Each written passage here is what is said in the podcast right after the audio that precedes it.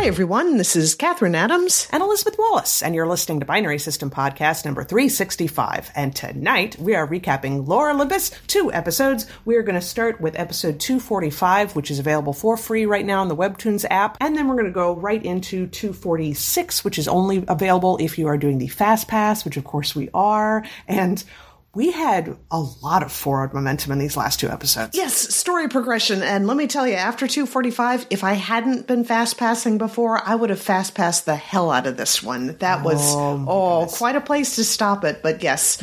Ah, so we finally addressed the whole Luce incident and it was addressed by Persephone letting a whole bunch of wild animals into her apartment and then marking her freaking territory. Oh my goodness. Yeah, Luce wakes up. It's like she sees a chick in her bed. Not like that, like a chicken, whatever, and goes out. And then she sees snakes, then all the animals, and then this two headed foal walks out from behind a corner and she screams. And that's when Persephone walks around in all of her red eyed black ball gown queen of the underworld badassness. Yes, and okay, so she isn't even interested in whatever messages Hades might have sent to Luce because Luce tries to say, He sent me messages, I can show you. And, and Persephone doesn't care. She says, I don't, I think she's made some mention about, I don't care what stale ass bread messages were left for you five years ago.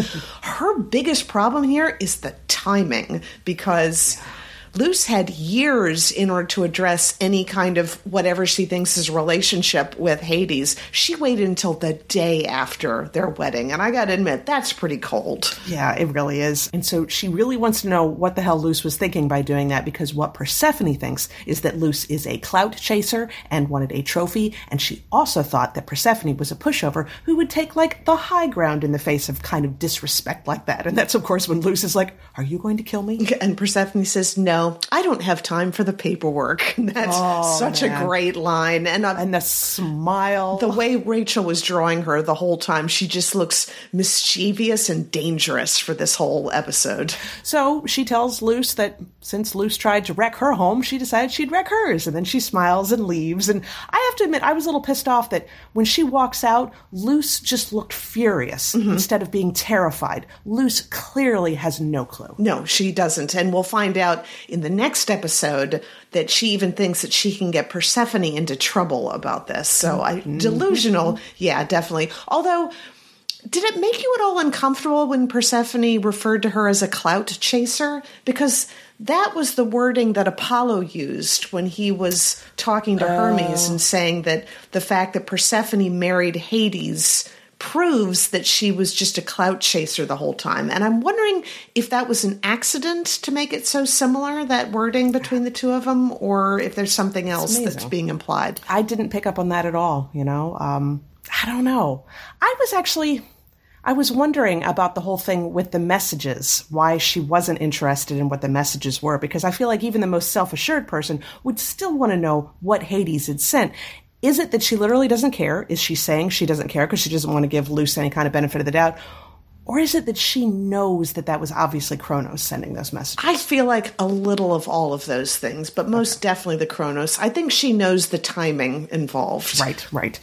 So we jump from there, and Hades is down on the mortal realm because they're looking for Thanatos, and he's thinking about what Persephone had told him about the child that they had seen, him as a child, and he's going, Don't let that sink in, don't let that sink in. And as he's in the mortal realm, the little child with the sheet over its head is walking right next to him. So, mm-hmm. I mean, I still am not 100% sure what the connection is right there. I don't either. He was he was also remembering flashbacks of talking with um, Morpheus's brother. I can't remember, but anyway, um, who was saying that whoever it was that Kronos has trapped down in Tartarus, it's a child, and it's really bothering Hades right now. Yeah. So he and Ares, they find Thanatos eventually after Ares is saying something like, I don't see why you're so grumpy. You've got a beautiful wife with a fat ass or something like that. And he's like, don't talk about my wife's ass, please. Yes, and, and also she's your aunt. And I mm. loved Ares' expression. He was like, Well, I can't think of what else we'll talk about. And it's it's not Ares being a smartass. He honestly could not think of a better topic of conversation than Persephone's ass. No, yeah. So they do find Thanatos. He's trapped inside this urn, and he's just sort of like, "Please let me out of here." And Hades is going, "Well, there's some kind of complicated puzzle. It's going to take me a while to figure it out." And of course, Ares manages to get him out. he headbutts the jar and breaks it, and hmm. it smashes to pieces. And you see Thanatos, and he's sitting on the ground with his knees up to his chest, and he's staring down, looking angry, and says, "I have to go to the bathroom." So Thanatos tells the story. They give him some food to eat after they get him out of there. So everybody was right about how he got trapped in there. It was definitely Yeah. Sisyphus. So, Yeah, it I'm- was, absolutely. Do you suppose this is a storyline that's going to go anywhere, or is this just another way of tying into uh, the original myths? I don't know because every once in a while they'll bring in some of the human myths and kind of like dangle it in front of us. Like in the, one of the very first episodes, they actually had what was it, Odysseus, and uh, Poseidon was yelling at him. Was like, "Hey!" Not a fan of Odysseus, but we never heard anything else about that. So it might be just kind of like a little nod and a wink. But I don't know because there's still more to come with Sisyphus's story. He'll be in the underworld and he'll be punished and. I don't know. Persephone didn't seem to really want there to be like a punishment type of thing. So maybe that's kind of establishing something for the future. I have no idea. I have no idea. Yeah, but I guess I mean having Hades and Ares rescue Thanatos was an excuse to have a conversation in the mortal realm where Hades just asked, "Do you think I'd be any kind of a parent?" And Thanatos has been noshing down on this big sandwich that he's got, and he said, "Well, you brought me this sandwich, so that seems kind of parental." And Hades is like, "Yes, I did bring you that sandwich." So just love the connection between these two. So cute. And they're all ready to walk away. And then somebody behind them is just like, well, wait a minute, wait a minute. And it's freaking Demeter out of nowhere who asks if she can talk to Hades. Fast pass, fast pass. yeah, that's where the episode ended. There's no way I would have stopped at that point. But yeah, uh, the next episode starts right away with Demeter asking if she can talk to him, and Hades is like, "No, I don't think so." And she says, Wait, wait, please, I can't get Persephone to talk to me. And a lot of the commenters have pointed out that's a real sign that Demeter is still thinking of this as a control thing. She can't get Persephone to talk to her. She can't get Persephone to do what she wants her to do. So I don't know, but she doesn't look pissed off at the following conversation. She looks really bereft and upset. So I think some of this is starting to come through.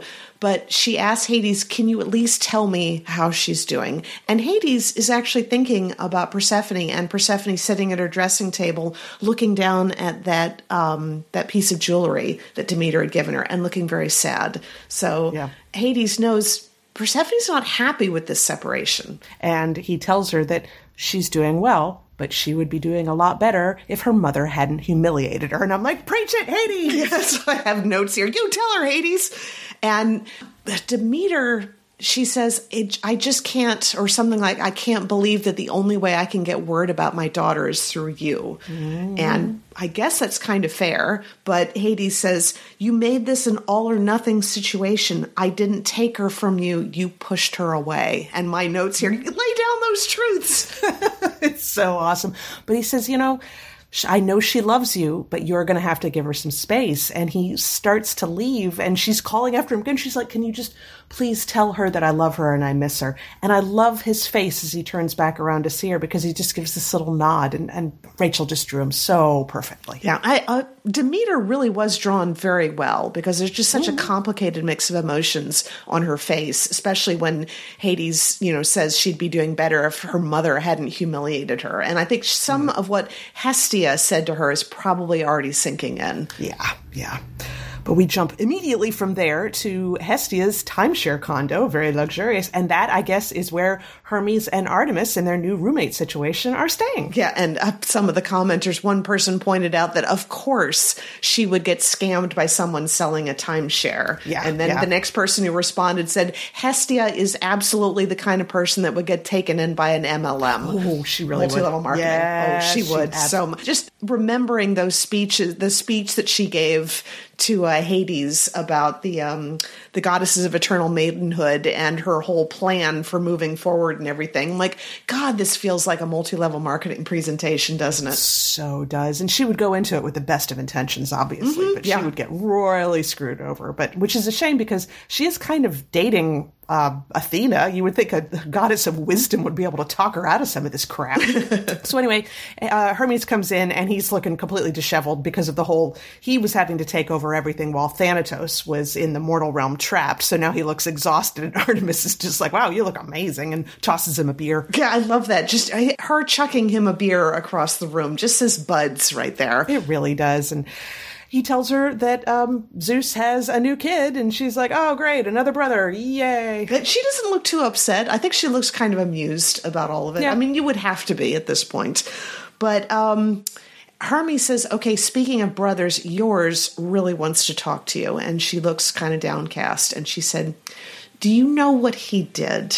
And Hermes just like had think for a second. He said, "How could you tell?" And she said, "I don't know. It's something in the way you hold your mouth, or something like that." So, so both of them now know what he did to Persephone, and neither of them are happy about it. And she wants to know what he would do or what he thinks she should do about the fact that Apollo wants to see her. And he says Apollo is like really determined and very desperate to see her, and they're both in Olympus now, and they're gonna run into each other eventually. And he says, "Do you want to, I don't know, meet on your terms, or do you want to have it by accident on his terms, or whatever?" And she looks very thoughtful about that. Ah, and then he says something like, Let's say we order like 15 different types of takeout and just sloth out tonight. And she looks so pleased. Like, that's a great recommendation. That's awesome. And he looked really his the way Rachel drew him in that one moment. He just looks like I don't know, kind of happy and kind of mischievous at the same time. I mean, Hermes is just awesome. He is. And I love the fact that Artemis has him for a roommate means she trusts him. And I think that's great. Yeah. She did make a comment at one point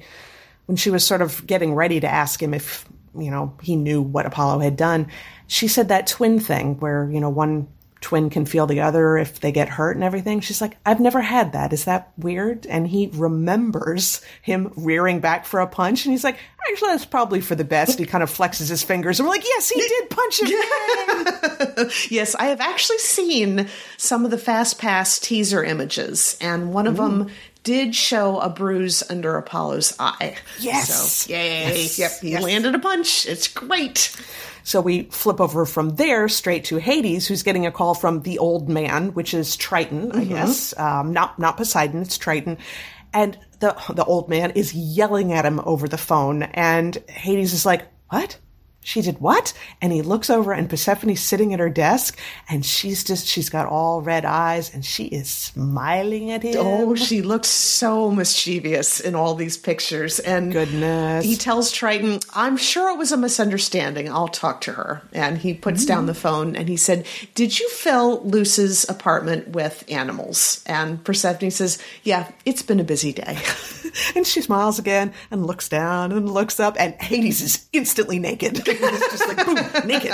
so many people commenting on this said, Did you torment Luce? Well, yes, I did. My body is yours. It's so amazing. Remember that one line where Hermes was yelling at Minth about something about, you know, the crazy wild goddess of vengeance and everything? Did you ever think that maybe that's Hades' flavor? I'm like, so Hades' flavor. Oh my goodness. And so of course they do have sexy good times and they're in bed afterwards and they're just oh, they look so satisfied. He's- that smile on Hades' face is wonderful. Like like he's shocked. He's so happy. Oh my goodness.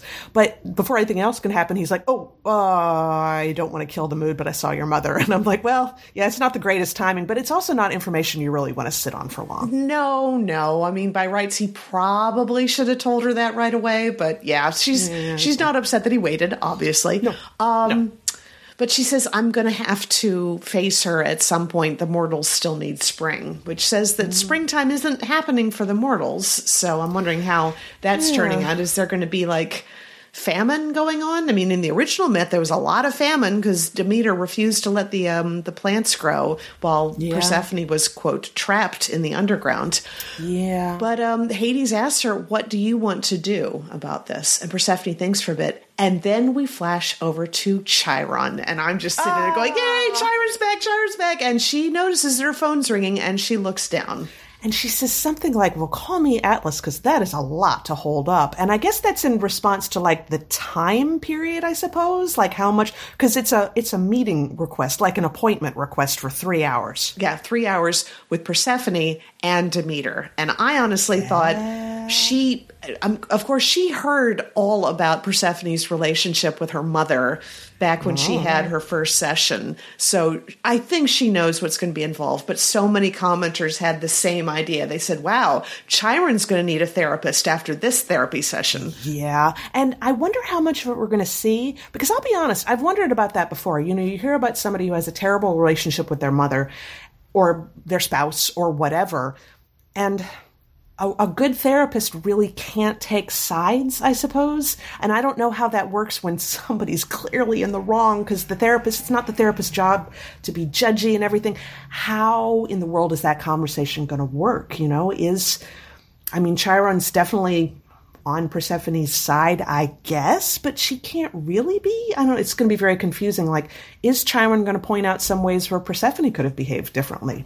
Maybe. I don't know. Because hoping not, but mm, I, I hate to say it, but from my understanding, if you're going to have like couples therapy or relationship therapy, you really want to have a neutral therapist. You don't want to say, right. I've been going to this therapist and now they're going to mediate between both of us, because then there's definitely going to be a bit of a bias there. And I think yeah. therapists would want to avoid that. But I'm okay with it because I'm so happy that Chiron is back. And that picture of her looking down at her phone was just beautiful. beautiful. I love how she draws her. Oh, just gorgeous. I'm so excited. Yes. It's going to be great. And oh, I'm really interested to see what in the world. I think I want to say the preview image for the next one did have Demeter's face on it. Yeah, so it did. Yep. We'll go shouting straight into the meeting. Yep. She, yeah, she's definitely shouting in that preview image. So gracious. Oh my goodness. And are we going to get more about Artemis and Apollo? I mean, it's just like we have the potential for Demeter and Persephone to finally have it out and maybe resolve all this stuff. And Artemis and Apollo are going to talk,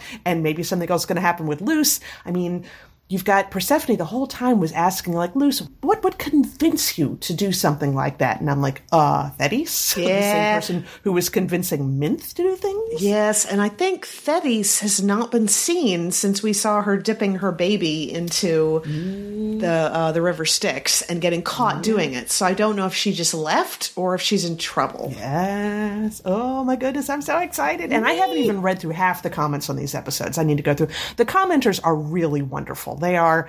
And I think it's a lot of it has to do with like the upvoting, downvoting thing on there. I think the really toxic stuff ends up getting downvoted out of existence. Um, I just, it's a really supportive environment and they're so clever. Mm-hmm. Oh my mm-hmm. goodness. Ah, yes. And now, one question I have that two headed foal that Persephone yes. had in Luce's apartment, do you have any idea what myth that's related to? No idea. I have no idea. I'm sure it's some sort of underworld myth. I mean, all of my knowledge of Greek mythology really comes from either the D'Aulaire's Book of Greek Myths mm-hmm. and the um oh my gosh angela? What the hell was her name? Edith hamilton. Edith hamilton thank you. Edith hamilton's greek mythology which is a really great retelling of it.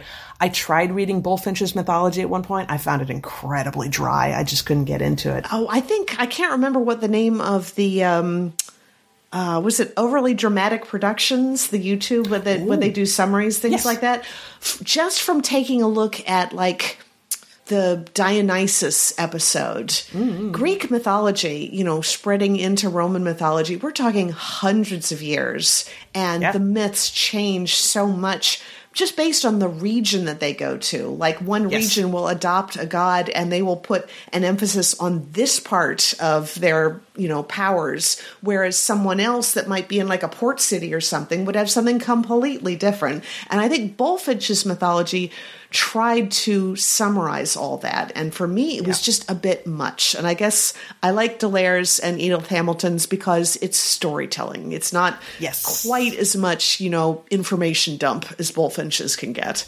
Isn't it interesting to think that, you know, we look back on that, we're like, gosh, the myths changed so much with the time and how people were telling the stories and everything. And we sort of forget it's still happening. Like, 500 years from now, when people look at Greek mythology, they're going to be including Lore Olympus in those stories. I hope you know? so. yeah. oh, man. It's wonderful. Oh, man.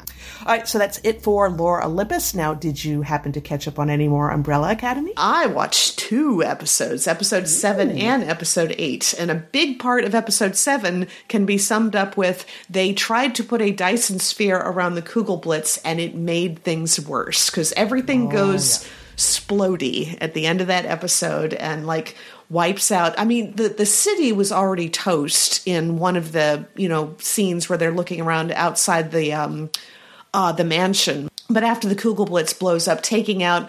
I mean, the last of the sparrows. I think Ben is the only one of the sparrows left now.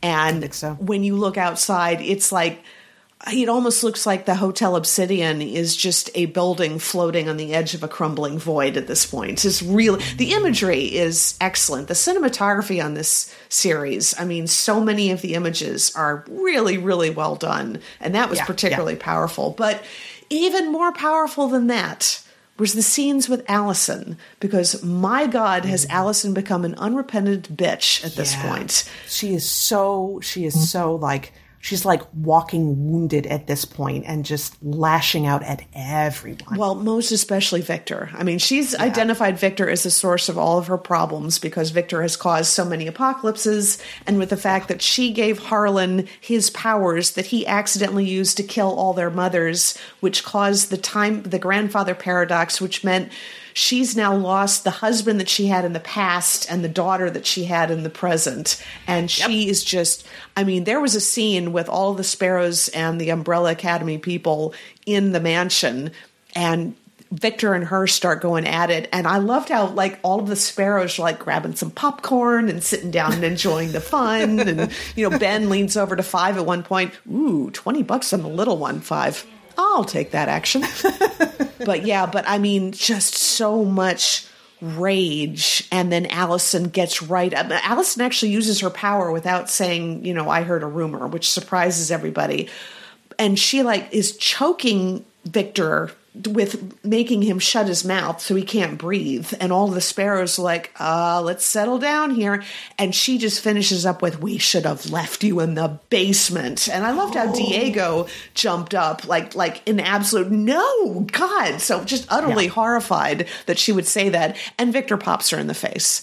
And they don't get any better for the next two episodes. So it's really, I know what I want someone to argue on Victor's behalf, but I'm going to wait to say it until I've after I've watched the next two episodes because Allison's only got two episodes to redeem herself at this point because a lot of the really touching moments in episode 8 she wasn't there. She'd already stormed off. So everybody else is like dancing at the wedding, which is what all of episode eight was about, which was I just know. oh Luther and Sloane decide they're gonna get married. And they I mean he proposes with a handmade ring with a chunk of moon rock, because of course he did. And then they make Yes. their own wedding invitations and they set everything up and then they have a bachelor party that's probably like a half hour long because they have to do everything in a day because the Kugelblitz is going to destroy everything. And Five's big suggestion is that they're not going to do anything because what have they been doing since the whole series began? They've been trying to stop the apocalypse and they've made it worse every time. Every single time. He has a point. He has a point, and he has his, you know, his other timeline self who died of old age told him, "Don't save the world," and that's just what they're going to do. So they're just going to they're going to party like crazy until it's all done, and they have a beautiful wedding. And like I said, the cinematography when all of them go outside Gorgeous. after the wedding, and they're just sitting out. Like enjoying the sign of the apocalypse in progress. Mm. Really beautifully filmed. I mean, the colors, the lighting, everything. really i mean the amount of effort that they put into this series and it just sort of surprises me still because i'm still of this idea that a tv show cannot have nearly the same amount of money and attention to detail that a movie can but man you watch this show and that is not the case So other things happening. Um, Klaus's dad kidnaps Klaus and puts him into the trunk of the car and then takes him out to an empty highway to teach him how to use his powers of coming back to life. Because he says you you're out for a half hour and then you wake up and you're completely useless. So you're helpless the entire time. And he's training Klaus to get better by playing catch with him in the middle of the road so he can get run down by cars over and over again. It's unbelievable. and it was so funny. And just why it's just like, it makes you laugh because it's so awful. Yeah. But, God, I love the actor who plays Klaus. He does such a good job. And I'm I'm really hoping that all of this is not his dad just pretending to be a nice person because he's actually weirdly supportive and helpful. And I don't. Oh God, I have a note here with the um.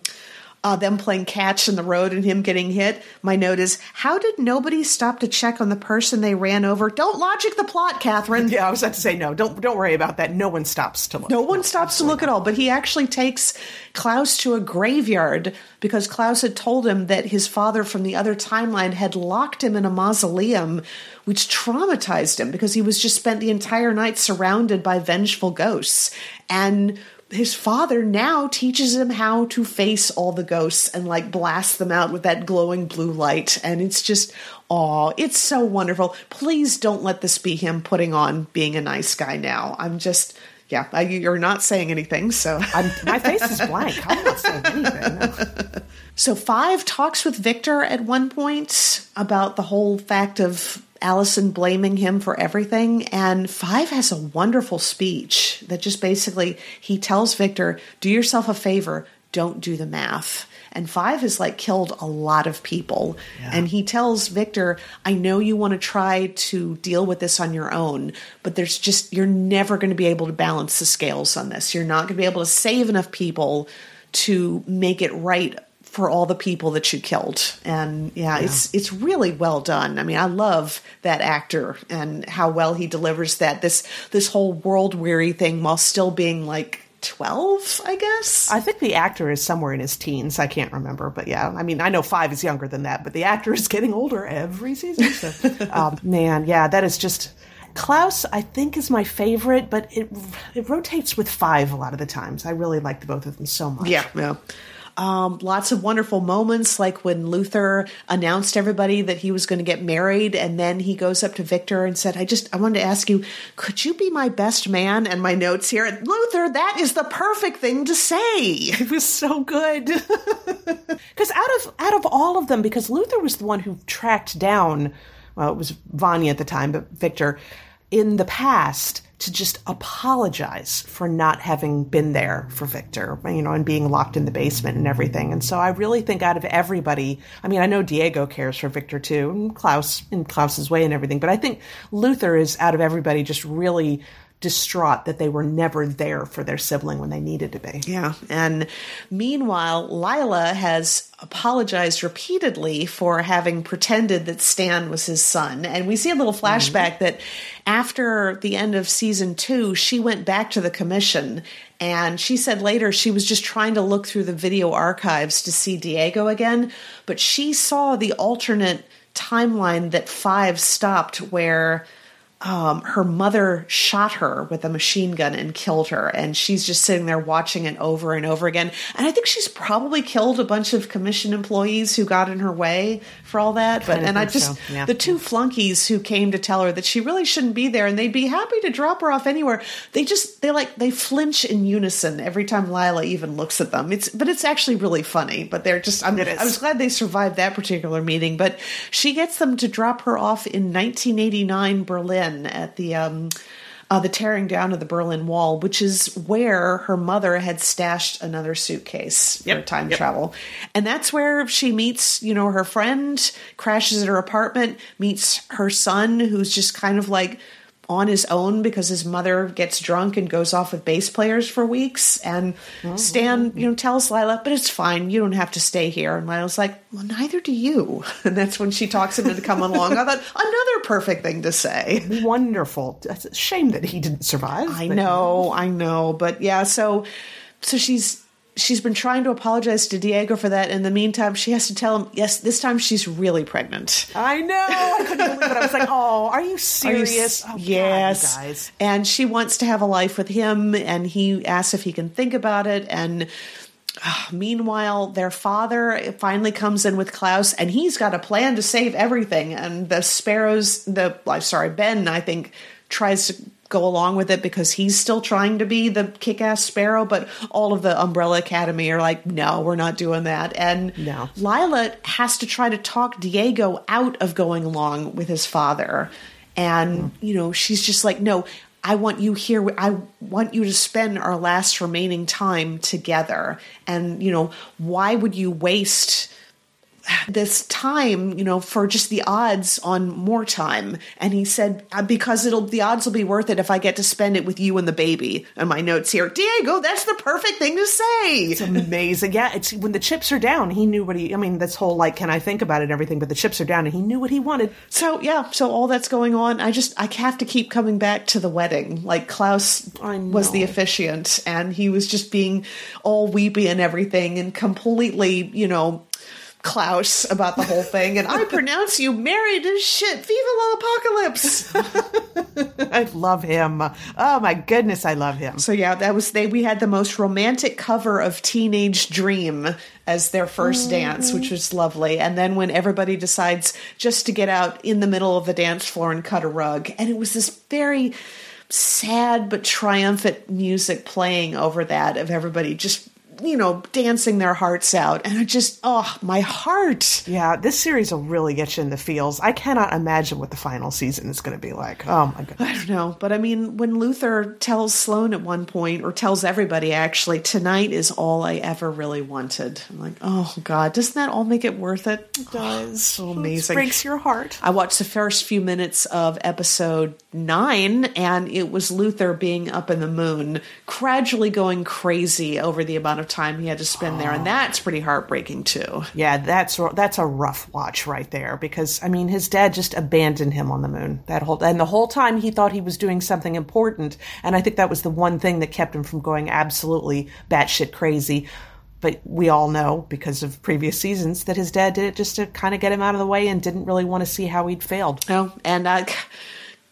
Because he found all the packages that he had sent to his father with the moon samples unopened. Yep. And Klaus, in a like a, I I guess he was in a not a dream sequence, but an afterlife, whatever, where he was actually talking to his father, and he told him about that, and his father said, "Such a mistake. I should have destroyed the packages." I'm like, "Oh, oh my god, way to miss the point." So miss the point. God, but that's that's very typical for that character. Talk about like the perfect thing for that character to say. Yes. Mm-hmm. Yep, absolutely. So, yep. So, only two more episodes. Oh man, so excited. so, believe it or not, I actually finished watching the final episode of Ted Lasso this week. Oh, no kidding. But I can't really talk about it because you haven't seen anything. Nope. All I'll say really fast is that it was definitely a better episode than the rest of the episodes in the season. Hmm. It could not reach up to the quality of any episode in the first and second season, but it's not like the show was ever embarrassing. You know, they did a good thing. It's a shame that the third season really needed a tighter edit. But um, Hannah and I were talking in Instant Messenger, and there was a lot of. It's almost kind of like telling, not showing, because they would say something and then it's like they would just like let it sit a little too long like oh hey that was funny and to let the audience catch it or you know oh hey that was important or, or that was profound and the first season and the second season never did that a lot of times like the jokes and the funny things and the important things they would say it and then they would move on real fast and you had to work hard to catch the cleverness and this it just just really slowed everything down but uh, other than that i can't really talk about anything because it would be spoilers Okay, well, Anyway, um, since I only have two more episodes left of Umbrella Academy, I have a wide range of things that I can start trying to catch up afterwards. So, like Yes. Sandman, which I still haven't finished watching. I think we made it through. Oh, I didn't know that. We made it halfway through the season, and then once they finished a story arc, we just didn't go back to it, and I don't know why. It happens. That's a thing that happens.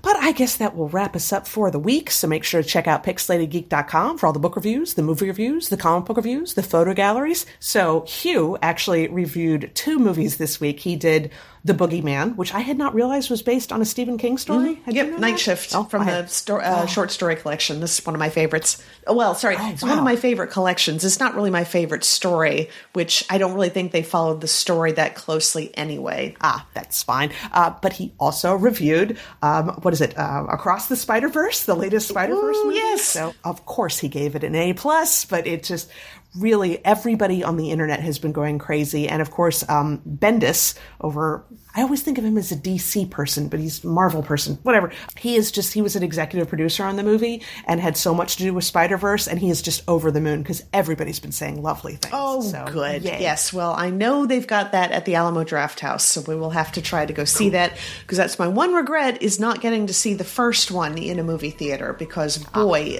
what a spectacle that one was. Mm, mm-hmm. Anyway, all that and more, pixelatedgeek.com. So next week we will have Night Vale. We're a little behind in our Night Vale. But it's fine, it's fine. Yeah, it's fine, fine. Uh, and other nerd things that come across our path. So one way or the other, we will talk to everybody in one week. Talk to y'all later.